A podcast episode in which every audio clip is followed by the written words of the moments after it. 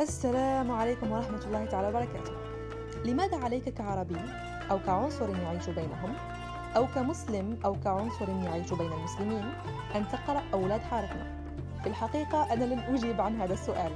أنا فقط سأحكي لك عن الكتاب. نجيب محفوظ.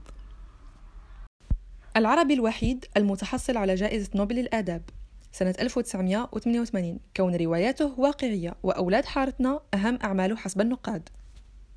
نبدأ بالجانب السياسي. جاءت الرواية بعد أن انحرفت ثورة 23 يوليو المصرية بقيادة جمال عبد الناصر عن أهدافها. وهذا مصير كل ثورة عربية على الأقل حتى الآن. الإجهاض بموت المبادئ التي اندلعت بسببها سواء بموت القادة واستخلافهم بأشباههم أو تغير مبادئ هؤلاء. أما دينيا فبغير المغالطات المذكورة تناولت الرواية الذات الإلهية. يدافع نجيب عن روايته فينفي كون شخصية الجبلاوي تجسيد لله سبحانه وتعالى ولكن فقط رمز للدين كما رمز لأنبياء الرسالات السماوية الثلاثة بأشخاص تحاكي سيدنا موسى عليه السلام وسيدنا عيسى عليه السلام وسيدنا محمد عليه الصلاة والسلام وكما رمز للعلم بشخصية عرفة.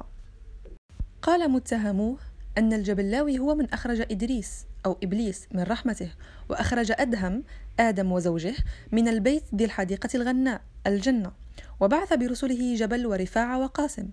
ولكن في الرواية في الأخير نجد أنه يكهل ثم يشيخ ويموت. نفى محفوظ فتاوى الأزهر في كونه مرتد وصرح أنه مسلم لا يزال لكن هذا لم يمنع من محاولة فاشلة في اغتياله. وبرر كتاباته أنه ما كان من الحقائق أو ما يقره الإسلام فقد رمز له وما كان من غير ذلك فهو محض خيال. لكن الكتاب في الحقيقة مليء بالمنافي لما جاء في الإسلام. مثلا تحريض أميمة أو حواء لزوجها على عصيان سيده.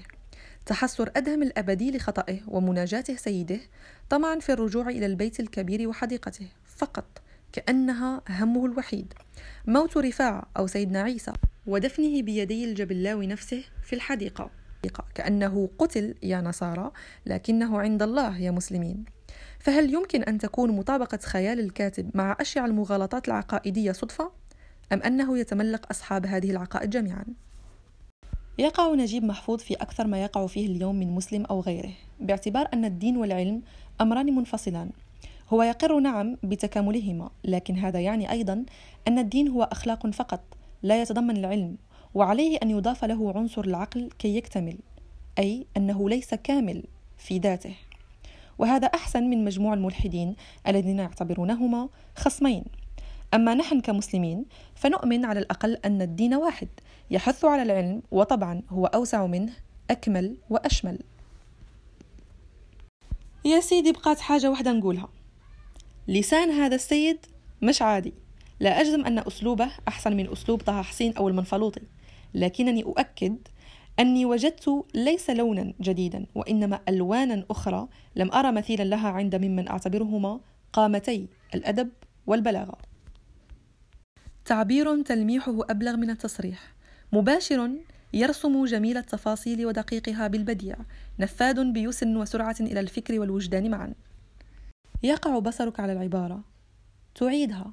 تكررها تأخذ لها صورة تنشرها مع القريب والبعيد كأنك تشهد الروح على الجمال. فلا تنساه. الكتاب متعب حتى أني قد أخذت قسطا من النوم بعد إنهائه لكنه ذلك التعب الذي